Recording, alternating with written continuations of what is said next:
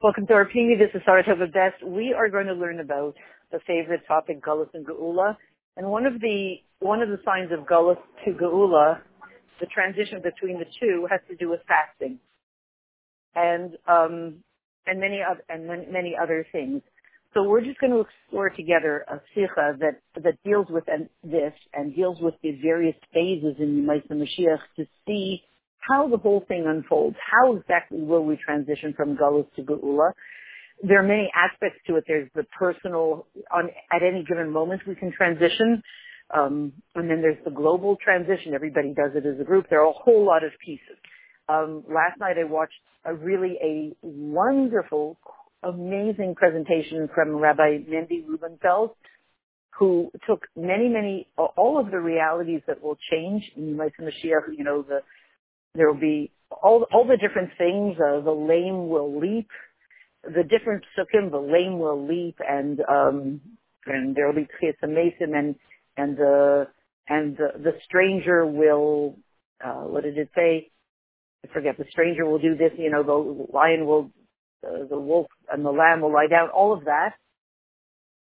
He took all of these different psukim and he showed us the technological changes and advances um, that are going on that are already showing the beginning of the fulfillment of of these psukim. Amazing presentation. It's just packed with watching technological innovations. It's just, it was just brilliant. And it really makes you understand that we're at a moment in history that really everything, anything that you could need done is already has already been created. And I don't mean this in a spiritual way, but technologically, you've got to see some of these things at this point are unbelievably expensive because they're in the first stages or they're being planned, but they they're already in the world. An example is, um, you know, the computer that does all the cooking for you and what you'll be able to do, but it, it looks like arms and hands. So it's not just a computer, you know, it's, it's you, you watch these fake arms and hands doing the cooking, what you'll be able to do is um, something like take a video of the hands of your favorite chef. You know, watch a show of your favorite chef making a recipe and video their hands moving and all the steps. Just take a whole video of with a focus on their hands. You don't need to see their face so much.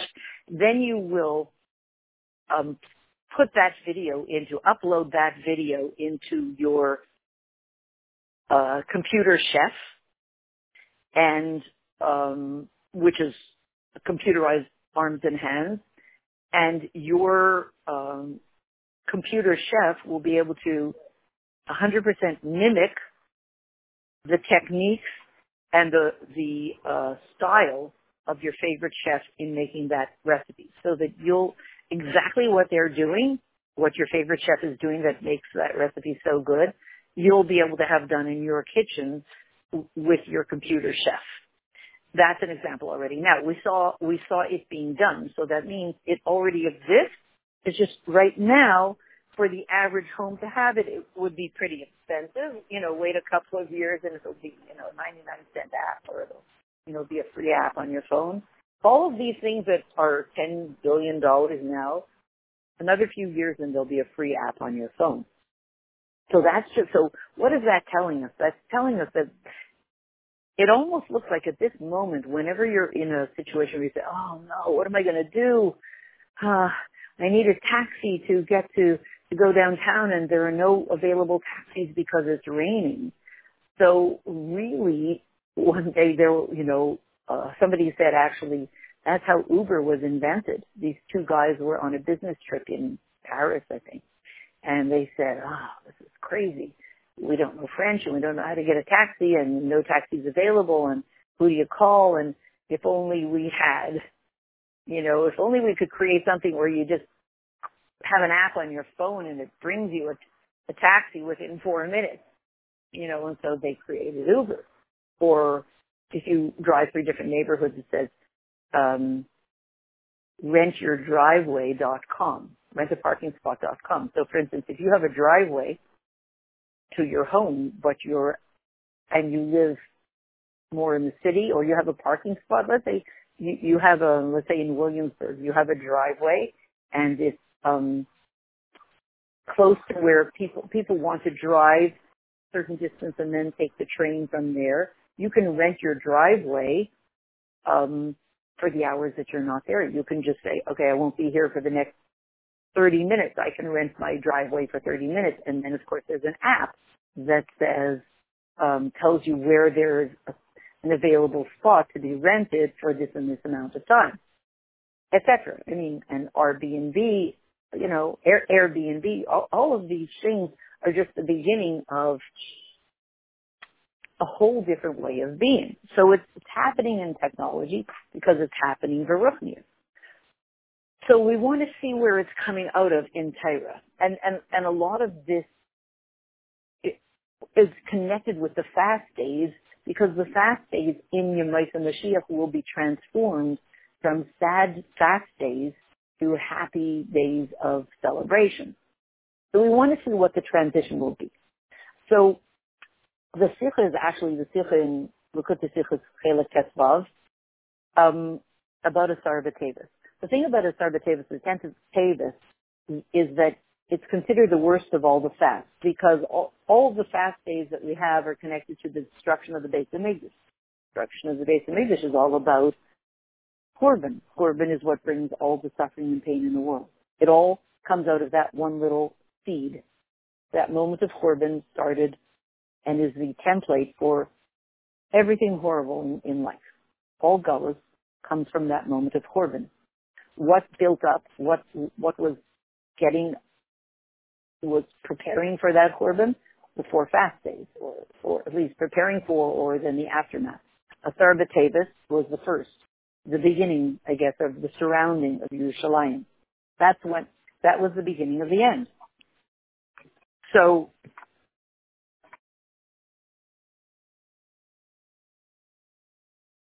so it, it turns out that Asar B'Tevis always comes in Parshas Vayigash. And since um, there's always a connection. We understand that we want to understand the Yigash has to do with a meeting.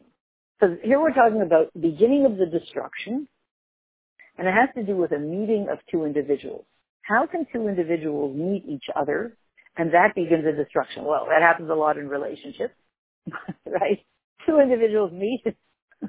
I guess people are cynical about, you know, you know, these bad jokes about marriage. Well, oh, we met we met on the Asar B'Tevis at the beginning of the Lucher show.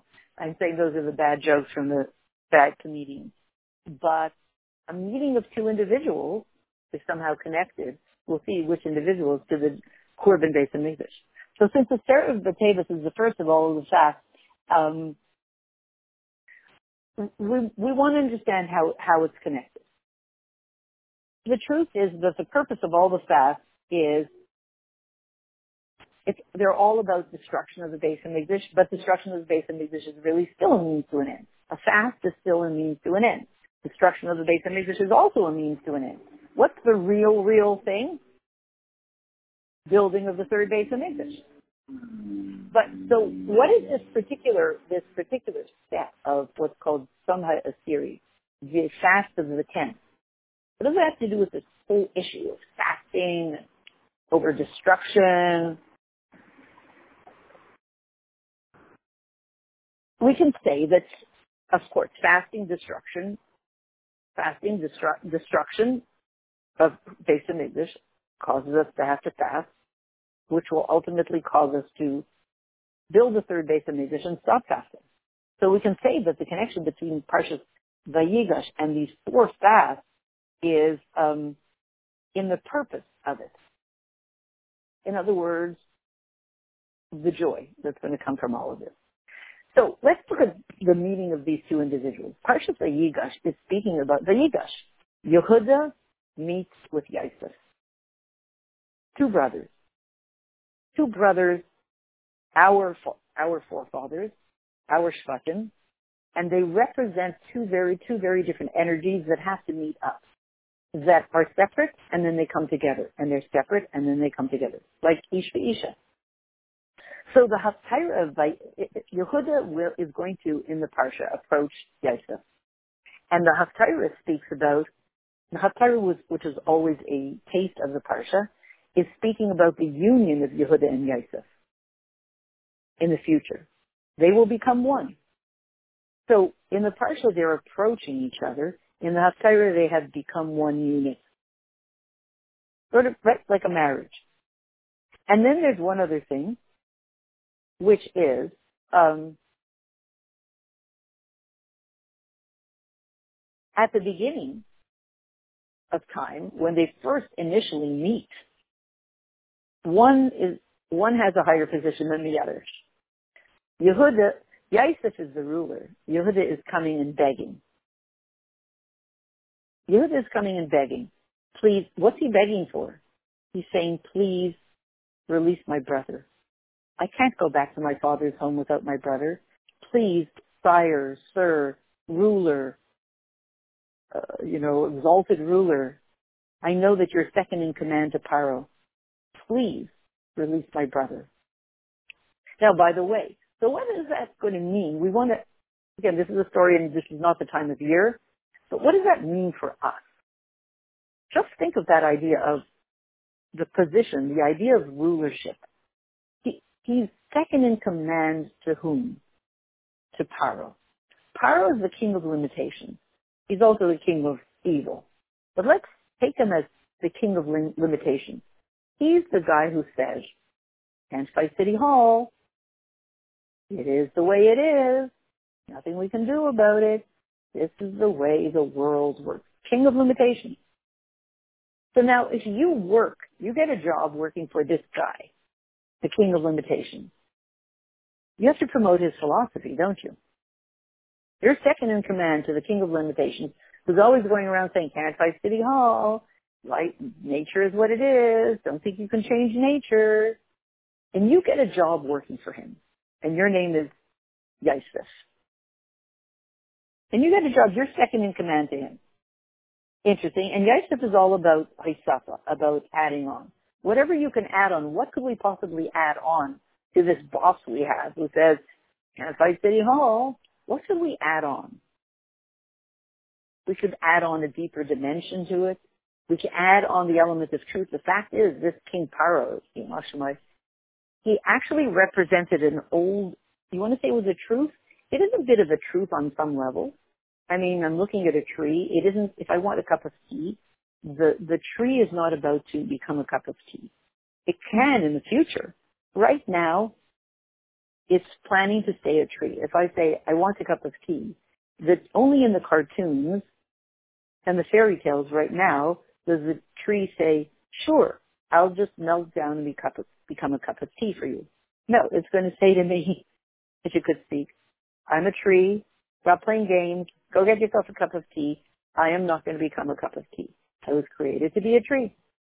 And there are places in Torah where, you know, um, a certain Tana came to a river, I forget the name, and he said, river split. I think river Yanai, Ganai, Ganai, he said split. The Pinchas Ben Yair, I think, said river split, and the river said, excuse me, I was created by Hashem to be a river that flows not split. Don't tell me to split. I was created to flow as a full body of water, not be dry land. So go talk to someone else. And it was a whole conversation about about the nature of nature. So in Gullus, a river will be a river, a tree will be a, tri- a tree. It was given that job description by Hashem. It's not planning to become a cup of tea for me. On the other hand, Tzaddikim can do that. And can, can do that and um, they will. I mean, when it's necessary. and, and we will be able to. And what I just said about all these unbelievable technological advances, um, a computer cannot, uh, you know, you know, um, there's an Indian, whatever we have now, something, the, the shower has to be snaked out. Okay, the bathtub thing has to be snaked out. So I was going to call my husband and say, oh, you know what? because the plumber didn't come yesterday, I'm waiting for him to come. Call my husband and say, yeah, don't, you know what, never mind. I ordered from Amazon, it cost $10. I ordered from Amazon. It's same day delivery, so it'll be here in a couple of hours. They send you a little machine. It's only it's ten dollars, and it you you put in when you order it what you need it for. So it's pre-programmed and comes in the box. And the instructions are: you take this little machine and you place it over the drain of the tub, and um, then you you have to download the app on your phone that corresponds that makes this thing work. You you you put in what you need on the app, and it um, it unplugs the drain, and you don't have to pay Roto-Rooter. So we saved ourselves a bunch of money. and I bet my husband would say, "Well, I'll call you back. I, I, I can't. I didn't hear what you said." Right now, that's not so ridiculous. Another five years, everybody's going to have one of those. So far, I made it up. But we know that everybody's going to have one of those, and Roto-Rooter is going to have to do other stuff. So the, these miraculous things that are happening, they're, they're, this is the wave of the future. That a tree can give you a cup of tea or become a tree, melt itself down, become a cup of tea, and then go back to becoming a tree. Why not? I mean, that's less miraculous than the technological things that we're seeing. You have to watch that presentation by Rabbi Mendy Rubenfeld, and you'll see what I mean. It's beyond unbelievable watching the science of it. So me and my app for the Roto-Rooter app, um, okay, I hope they create it today, and I can order it for nine ninety nine, and they deliver it same day delivery, and everything will be fixed. So eh, let's go back to this encounter between Yosef and Yehuda. Yosef works for the king of limitations who says, no, no, no, no, no, no. There are no machines. There are no machines to unclog the drain for nine ninety nine. What are you talking about? I'm King Paro. I'm the from, I'm the king of the limitations. These things don't exist. What are you talking about? And here's Yehuda, who, so to speak, works for him. Sorry, not Yehuda, Yosef. And you, of course, we know that he's Yosef. The Shvatim don't know that he's Yosef. So when Yehuda approaches, he does not know it's Yosef. He thinks this is Paro's employee. So when Yehuda comes begging, Yehuda's in a very um, humbling position. He has to beg. He's not in, a, it doesn't look like he's in control. Yehuda is Haidah, bittul to Hashem. Now, when you're bittul to Hashem, really, you make yourself transparent you become one with Hashem. And Hashem can do anything, including unclog the drain with his 999 Amazon sent little device today. I don't have not wait five years. Hashem can do that. So Yehuda is tuned into an energy in which of bittul to Hashem, which makes everything possible. Bligvul, unlimited. Everything is possible. Yehuda is working for Hashem, so to speak, who has no limitations. Yosef is working for Paro, who is the king of limitations. And the two of them meet. And the two of them meet. So, and somehow, this all happens in the week of Asar B'Tevis, which is the first fast. So what's that all about? And by the way, the Haftarah says, even though it's in the Parsha, that means way back when, Yehuda has to humble himself to Yosef. That means this, Yehuda's language is, I work for Hashem. There are no limitations. The laws of nature do not have to limit us in any way. Everything is legal, unlimited. And Yosef's language is, well, as your brother, I agree with you, but as the employee of Tyra, I have to tell you that I have to say my boss's message, which is Life is full of limitations. And at that moment of the Parsha, Yosef is the one whose message comes out stronger. Life is full of limitations. You have to humble yourself to me. What's on top? Life is full of limitations. What's on the bottom coming and begging for attention?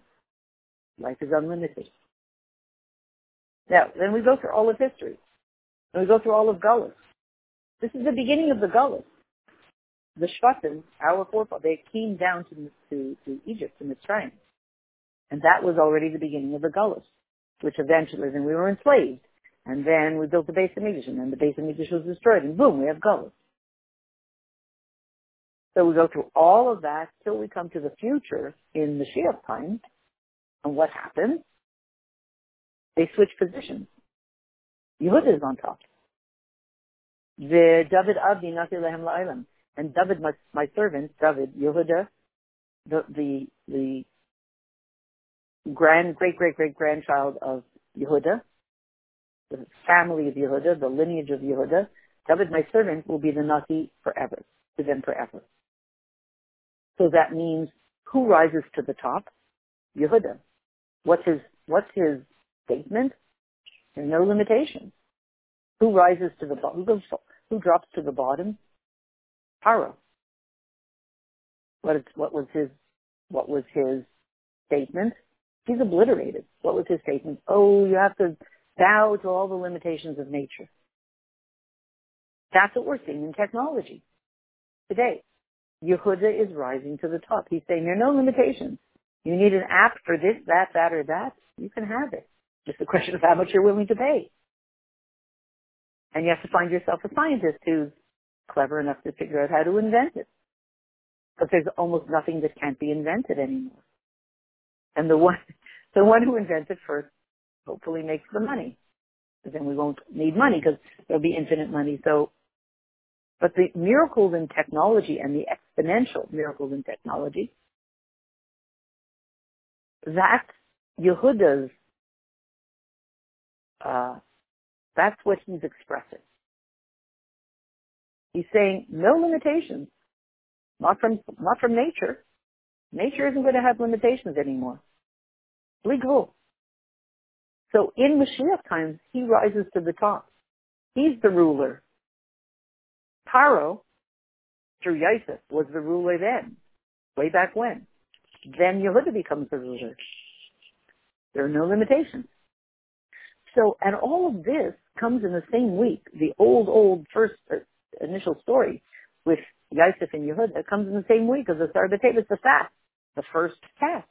And the fasting all has to do with just a little bit of a weather vane of where we're up to in history. So the Rambam brings in the end of Hilchos Kindness, he says that in Yemaisa Mashiach, the fast will be transformed to Lebeit Yehuda L'Sas L'Simcha L'Moedim Tavim V'Emes V'Shalom Ava. Right? So the fast will be transformed in Yemaisa Mashiach to Beis Yehuda, Yisasa and Simcha, holidays, and Emes and Shalom Ava. I guess and love or love of Hashem. Not sure. Um, but love, I guess love, love and, uh, and love of Hashem. Not sure. Even though it will be v'ha'emes v'shalom ava, there will be v'ha'emes v'shalom ava. There will be an union of, there will be something of union, unity. That means it's not going to be, oh, so Yosef, you got to be the ruler over me, Yehuda? Well, Now, in the Mashiach times, I, Yehuda, get to be the ruler over you, Yosef. No. It won't be an ego thing. It will be emes v'shalom ava. There will be, it's true that Yehuda will rise to the top, but it won't be, God forbid, in a vindictive way, but those two energies will actually be at peace. Paro's statement, as expressed through Yosef, there are limitations to nature. And Yehuda's statement, there are no limitations. They will sync up in a perfect union. Which means, I mean, I guess practically, uh, sorry, and um, it will be called Beis Yehuda. Beis Yehuda will still, Beis Yehuda will will still be will still be the ruler, but but there will be a perfect union. What would might be an example of that? Um,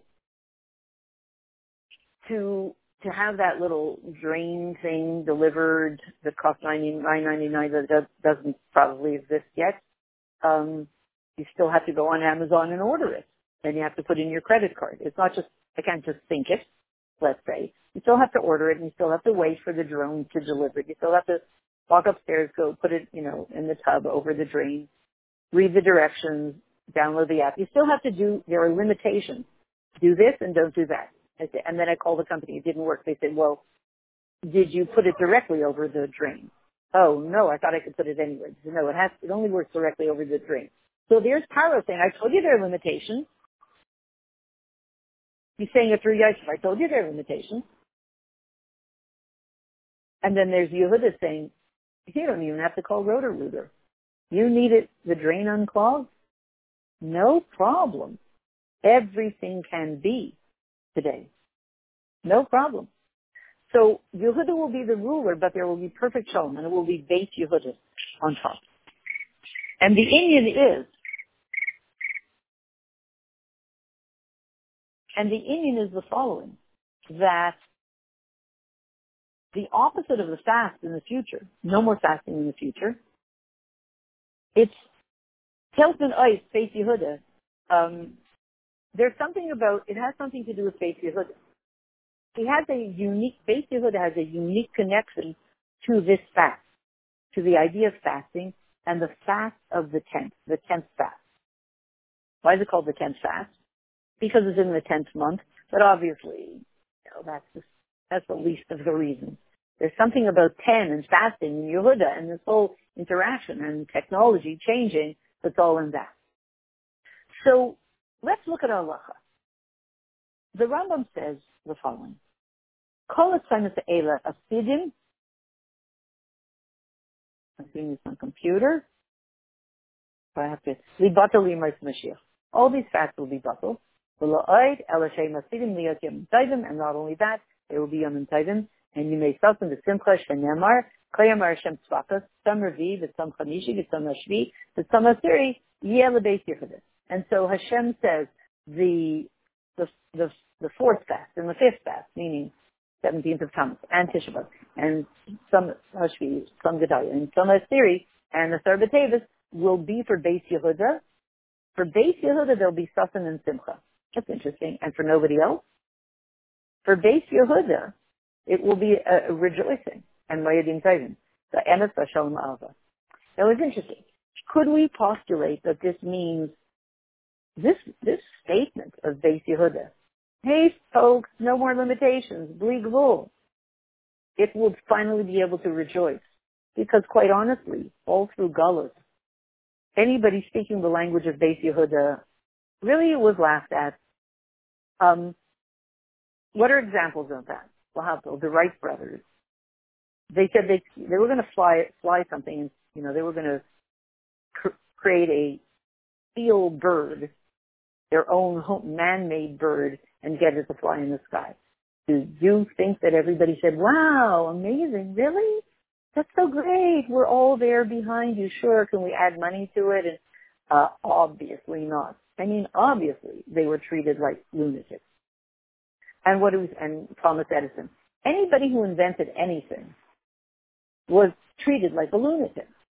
In fact, my husband has on our show uh, above the sink a list of all these things that said um, negative statements that people said about things that are basic today. You know, somebody said in the 50s, the 60s, they said computers. Mm, maybe there'll be, you know, this is not something that's that that that that, that can ever take take on. It, you know, you think businesses will go by computers? They, they cost so many billions of dollars. Maybe five businesses in the world will ever be able to afford a computer. Not a valid kind of a suggestion. And then what's the reality today? Who doesn't have a computer? Your phone is really a computer. You also use it as a phone once in a while. Everybody walks around with a computer in their pocket. It's called your phone. It, it isn't so. By the way, you're not walking around with a phone in your pocket. I don't know why we call it a phone. It is not a telephone. You're not walking around with a telephone in your pocket. You shouldn't have it in your pocket. You should have anti-radiation things on it. But you're not walking around with a telephone in your pocket. You're walking around with a computer in your pocket that makes phone calls as well. besides everything else. So we say, oh, where's my, did anybody see my computer? We call it, it's ridiculous to call it a phone. It's not a phone. We should call it, they should give it another name like compy or something. Did anybody see my compy? right? So, and all these other things, any invention that at the beginning of time, when it was, someone was trying to invent it, oh my, my. We could have made a lot of money being their therapists because they were so humiliated, et cetera, et cetera, et cetera, that life, you know, they must have had an iron will to keep on going when the whole world opposed them and laughed at them. And today it's basic stuff. So this is Beit Yehuda. Beit Yehuda will rejoice. That energy throughout the generations that came through people who had a vision and were not going to give it up and were going, were determined. Hashem gave them the split that they got to invent a certain thing. Um, was I mean all the, everything antibiotics, antibiotics. Uh, who was it? Um, you no longer have to take moldy bread and put it on a sore to heal it. I read that in a book. Take pieces of, you know, the mold on the bread and put it on sores. So we have something called antibiotics. All of these things, pasteurized milk, Louis Pasteur, all of these things, the statement of Beis Yehuda is there are no limitations when you're batel to Hashem, when you're nullified to Hashem. They, these, this energy of Beis Yehuda will finally get to rejoice. In Mashiach time, everyone will acknowledge, right, there are no limitations. I mean, we even see that in the world today, you know, all the people with law of attraction. I was bankrupt, you know, I owed $20 billion and then I joined this business and now I give out hundred dollar bills for, you know, to anybody who comes to my house and, you know, I'm a billionaire now and yada, yada, yada, all these stories. It's the rejoicing of Beis Yehuda in my mind, in my thoughts. So the source of this halacha, though, that the Rambam is saying, is in um, at the end of time. But there the words are the following.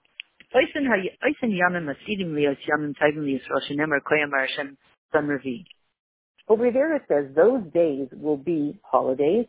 As it says, this is what Hashem said, the fourth fast. So here's the question. And by the way, we're going to do this whole issue probably in parts. We're not going to do it um, in one long section because it's better if it's in parts. So we have to understand. Why does the Rambam differentiate these two expressions? The Rambam says one way to, it's said is all the fasts will be bucket. All the fasts will be nullified. The other expression is they're both in Torah. Not only that, but in the future they will become Tovim. And it doesn't say the kitzur like it says in Tosefta. Um, that um, that they will be Yom Tovim. That means the derech mila that the fast will become batel. So we, there's sort of a question on this lashon, and then one other question that we have here is, um, how come the Rambam is speaking about the word Asidim Liat. In the future, these will be holidays for the Jews. That it says in Tosefta. Doesn't seem superfluous because the pasuk is speaking about Beit Yehuda. Beit Yehuda is Jewish. So why does it have to be, you know, it's going to be a joy for the Jewish people. Beit Yehuda is Jewish. I mean, we got that one. So if it's Beit Yehuda, it seems superfluous because the pasuk is speaking about the time of Bayis Sheni, when you had, and the answer, when you had the ten shvatim. Um, so we have to add that in Yemais Mashiach, the ten shvatim. So there were the ten shvatim, and there was Yehud, there was um, ten shvatim and the two shvatim. So we have to add that in Yemais Mashiach, it will be for all Jews. Beis Yehuda might make us think, oh, so you were only part of this tribe. No. There is going to be rejoicing for all Jews. We have one more question, and then we're going to go into the juicy part of it. Why do we need these words by Emes Vashalom Ava? You know, remember, two different messages. Huh, laws of nature can't fight city halls. Other message. Um, what do you mean? Hashem is unlimited, so we can be unlimited. Why do we have to give in to limitation? These are two opposites. That's all we need is now the anti-limitation people win out in Mashiach times. So now there's fighting again. people are unhappy campers because the, the other people won. No, everyone's going to be happy. And so everyone's going to be happy.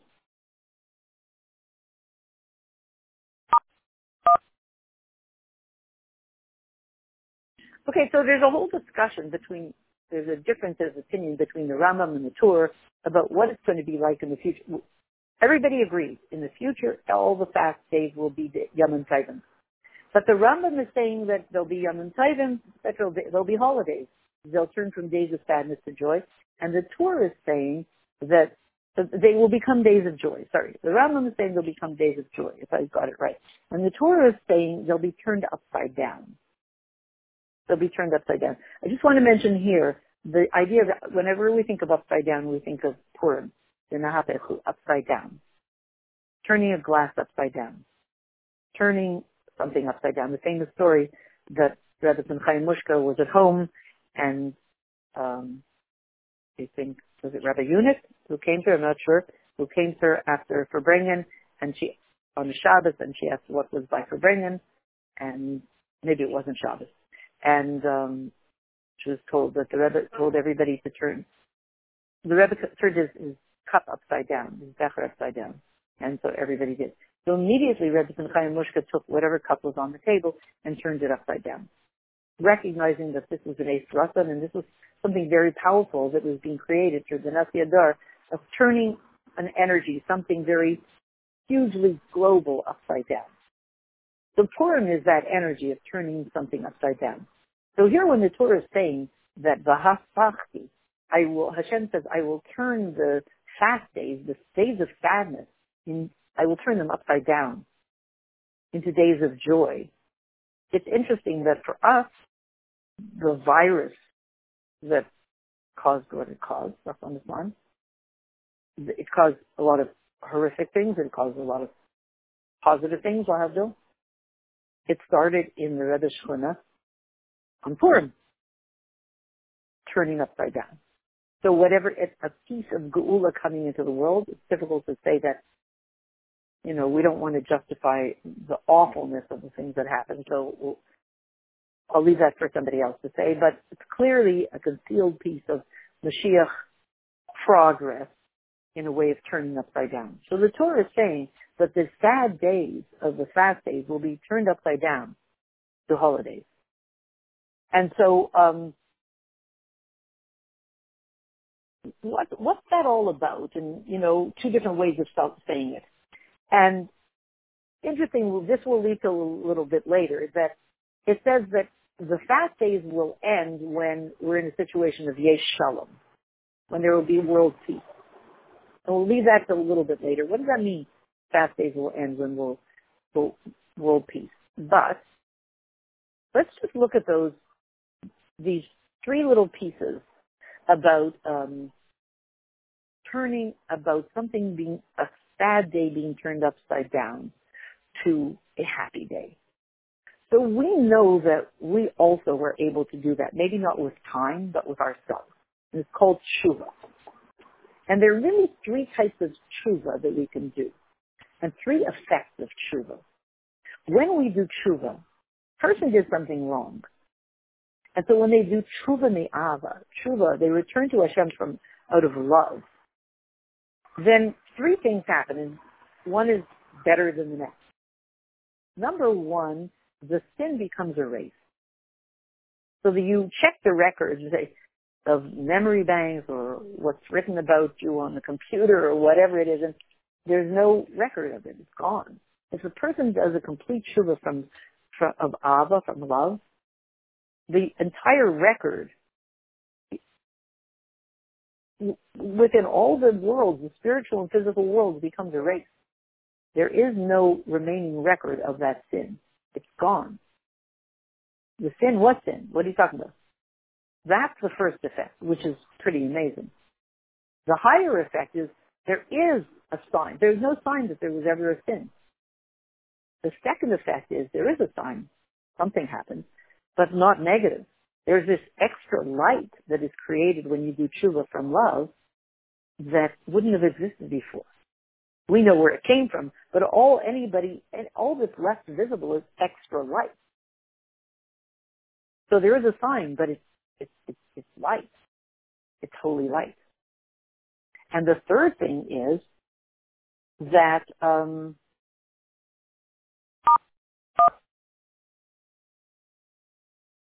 and the third thing is that, um, that the sins actually are transformed into merit.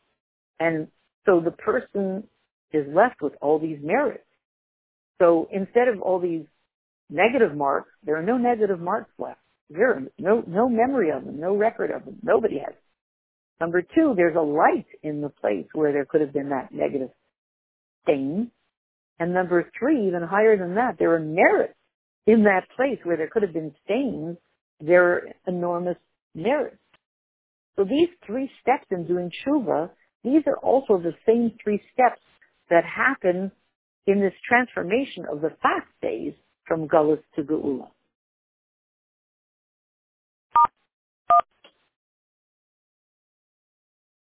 So there's a halacha, the Rambam brings and the Tur brings in Shulchan Aruch, that it's a halacha that the fast will be transformed to, to holidays. Now why is that a halacha?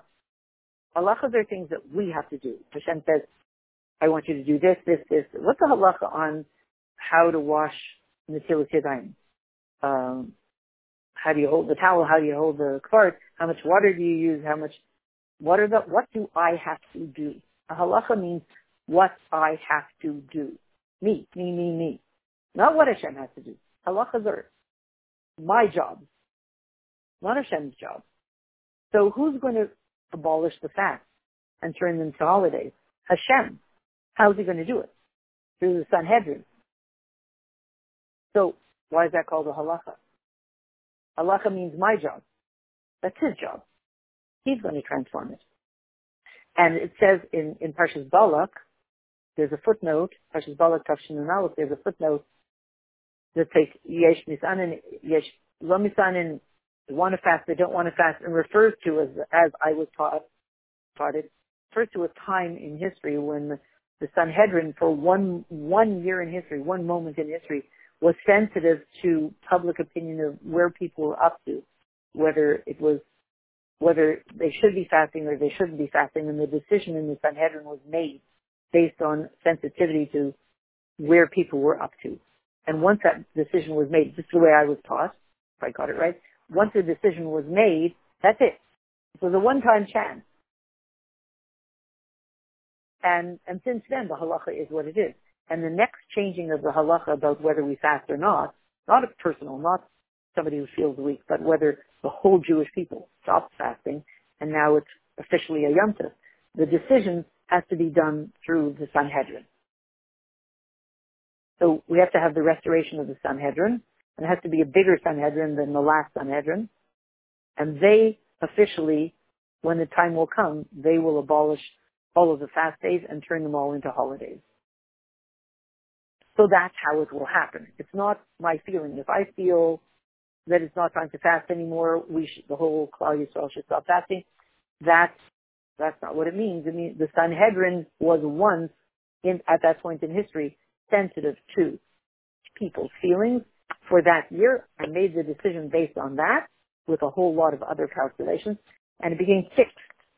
That's it. And they decided fasting. Yes, we will continue to fast. And once they've made that decision, it's glued into place for the next couple of thousand years until the next Sanhedrin comes along and says, now it's time to stop fasting. So we don't yet have the ability as people to decide if the whole Jewish people should stop fasting or continue fasting. It's not in our hands. It's in the hands of the Sanhedrin. But so then, why is this a halacha? Where's the halacha? The fast days will be turned from um, from sad days to holidays. So what? Where's my job? What job do I have? I'm not the Sanhedrin. I'm not Hashem. I don't transform it. I don't change it. I don't change the fast in. Halacha means me. And the answer is, my job is, on a personal level, what's a fast day? A fast day is a day of tshuva. So my job is to do tshuva so powerfully on that fast day that in my personal life, I have created, I have already made the transformation. Even while I'm fasting, I've made the emotional transformation through such a powerful tshuva. Remember the three steps we just said about tshuva. One is there's no record left of the negativity. The other one is there's a light there. And the other one is there are merits there. So my job, the halacha is my job on a fast day is to fast if I'm halachically able to.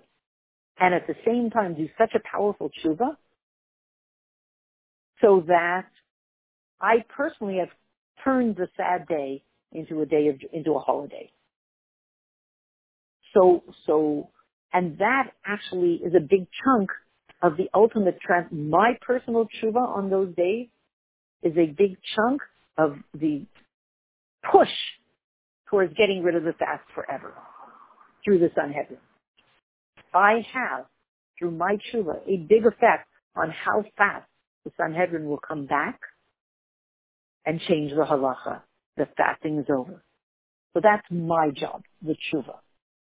So it's an oxymoron because in these in these transition days from Galus to Geula, my job is to fast and yet physically fast if I can, health-wise, and at the same time, emotionally, do such a powerful reconnection to Hashem that I do an emotional transformation from the sadness to the to the to the rejoicing days in my own life and in my own spiritual approach.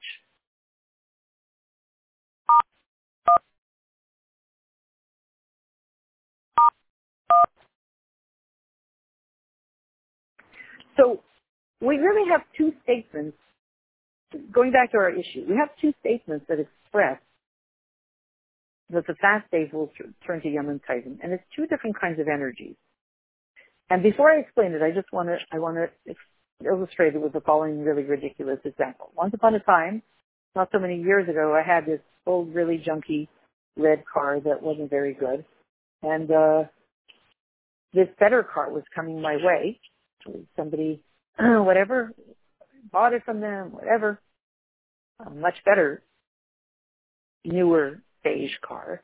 And since it was happening in Canada, um, and the car was from the U.S., there's nothing I could do. To, I know you're wondering what this is. There's nothing I could do to give it away, sell it, anything. Very complicated laws. You have to go across the border and get the papers and re-enter Canada, re-enter the United States, re-enter Canada, the whole thing. In the end, there was no choice. The only thing that could be done was to um, send the send the car away to be smashed. You couldn't even leave it there. You can't leave it in somebody's backyard, you know, in somebody's driveway. There was literally nothing you could do. You had to get rid of the car by paying those companies that they come, they give you $150, they take your car away and they smash it. Okay? And that's what we had to do. It wasn't a very good car anyway. And then I bought this much better beige car. Okay. So we got rid of the red car and we got the beige car. Good. Now, we can understand that in the future, according to the halakha and according to the Rambam and the Tur, etc. We're going to be getting rid of the fast days. And what are we going to get instead? Holidays. The fast days will become buckled. Get rid of them. Who will get rid of them? The Sanhedrin. Sanhedrin will say, okay, that's it. No more fast days. Oh, great. What do we replace them with? Holidays. Oh, good. Upgraded model. Yeah, you know how your phone has to upgrade every, you know, every few weeks. They tell you while you're sleeping, your phone is going to upgrade. Upgraded model, upgraded software. But now, is there any other way to do it? Imagine, maybe I like my red car. Maybe I felt very emotionally attached to my red car. You know, I was in it for so many years and and maybe I wished that, and there was a part, it had a, uh, not a, a CD player. It had a, you know, a cassette player, which I don't know why I didn't pull the thing out and, and keep it. Uh, and, and it also has miles instead of kilometers. So, you know, not great to have a car that's always in kilometers. I'm always a 100. Wow, I'm going a 100. I didn't think it was 100. But maybe I liked my red car. Maybe I wished that I could just sit in my red car and say, red car, turn into an upgraded car. I don't want to give you away. Just morph into a better version of yourself. Become a more expensive, newer, better model. Upgrade. I'll go to sleep. I'll plug in the car and I'll wake up in the morning and it's a brand new, fresh, way upgraded car. Just like my phone is when I go to sleep. That would be really different from sending my car to the place to be smashed and then getting another car. Very different. Very different. The, the old schmata becomes a brand new, unbelievable, upgraded version. So there are these two dayas. Well, one really applied more to, I think the Rambam was speaking about the time of the second Beis HaMikdash. It wasn't a complete Beis HaMikdash. There were five things missing. So the idea of, so that was, so at that point it's speaking about we get rid of the fast, the Sanhedrin will get rid of the fast, and they will replace them with holidays. Throw away your old red card, get it, get the new card. However, the day, the opinion that's speaking about Yemaisa Mashiach is saying, no, no, no, no, no. More than that. You won't just throw the old fast days away and replace them with something better. They will morph into holidays from the inside out. They will shed their external garment and they will morph into fast days. That's the thing. Sorry, they will morph into holidays. And one other thing, maybe we'll, we'll sum up with this before we start the next part. And one other thing, which is, what is a fast day going to morph into? A fast day will morph into, well, I don't know, what should you morph it into? What, well, what made the fast day? Well, we disconnected from Hashem. So Hashem destroyed the Beis HaMikdash. Oh, so what's behind, what's really, really, really behind the fast day? Disconnected from Hashem. How do you feel when you're disconnected from Hashem? Ew, yucky. Give me a cup of coffee and a Danish. I have a headache.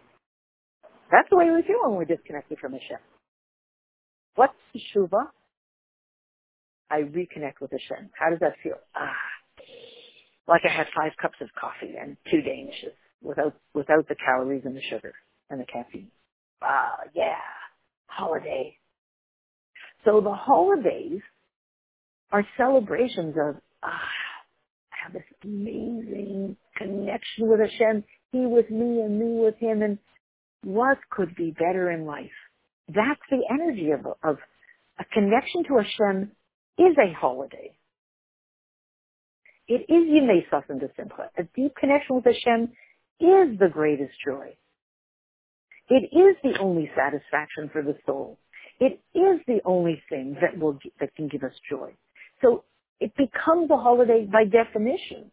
When we're deeply connected to, to Hashem, like that famous story of a chassid went to one of the rebbeim and asked the Reb, that rebbe to please say chassidus.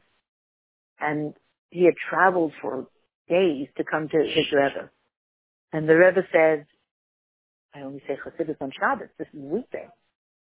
And the Chassid said, Rebbe, when I am by the Rebbe, it is Shabbos. I don't feel weekday energy when I am by the Rebbe. I feel that I am in Shabbos. So if I am standing here before the Rebbe, I am standing in a space of Shabbos. So if it's Shabbos, could the Rebbe say? So when we're standing in that space of deep connection to Hashem, the automatic feeling is joy. Wow. I want to dance. I feel holiday energy. I feel visamachta b'chagecha. So, so all of this, we're going to do in the second part what the, the, the various periods will be of Yemaisa Mashiach, the unfolding of the couple of different eras of Yemaisa Mashiach. But all of this is bringing to, bringing out the idea of, in very simple way, there will be this enormous transformation from Gullus to Geula. From, remember the original conversation we said at the beginning. This guy Paro said, I'm the king of limitations. You can't fight City Hall. And remember Yehuda, and remember, and the Jewish people, the representatives of Hashem say, wait a minute.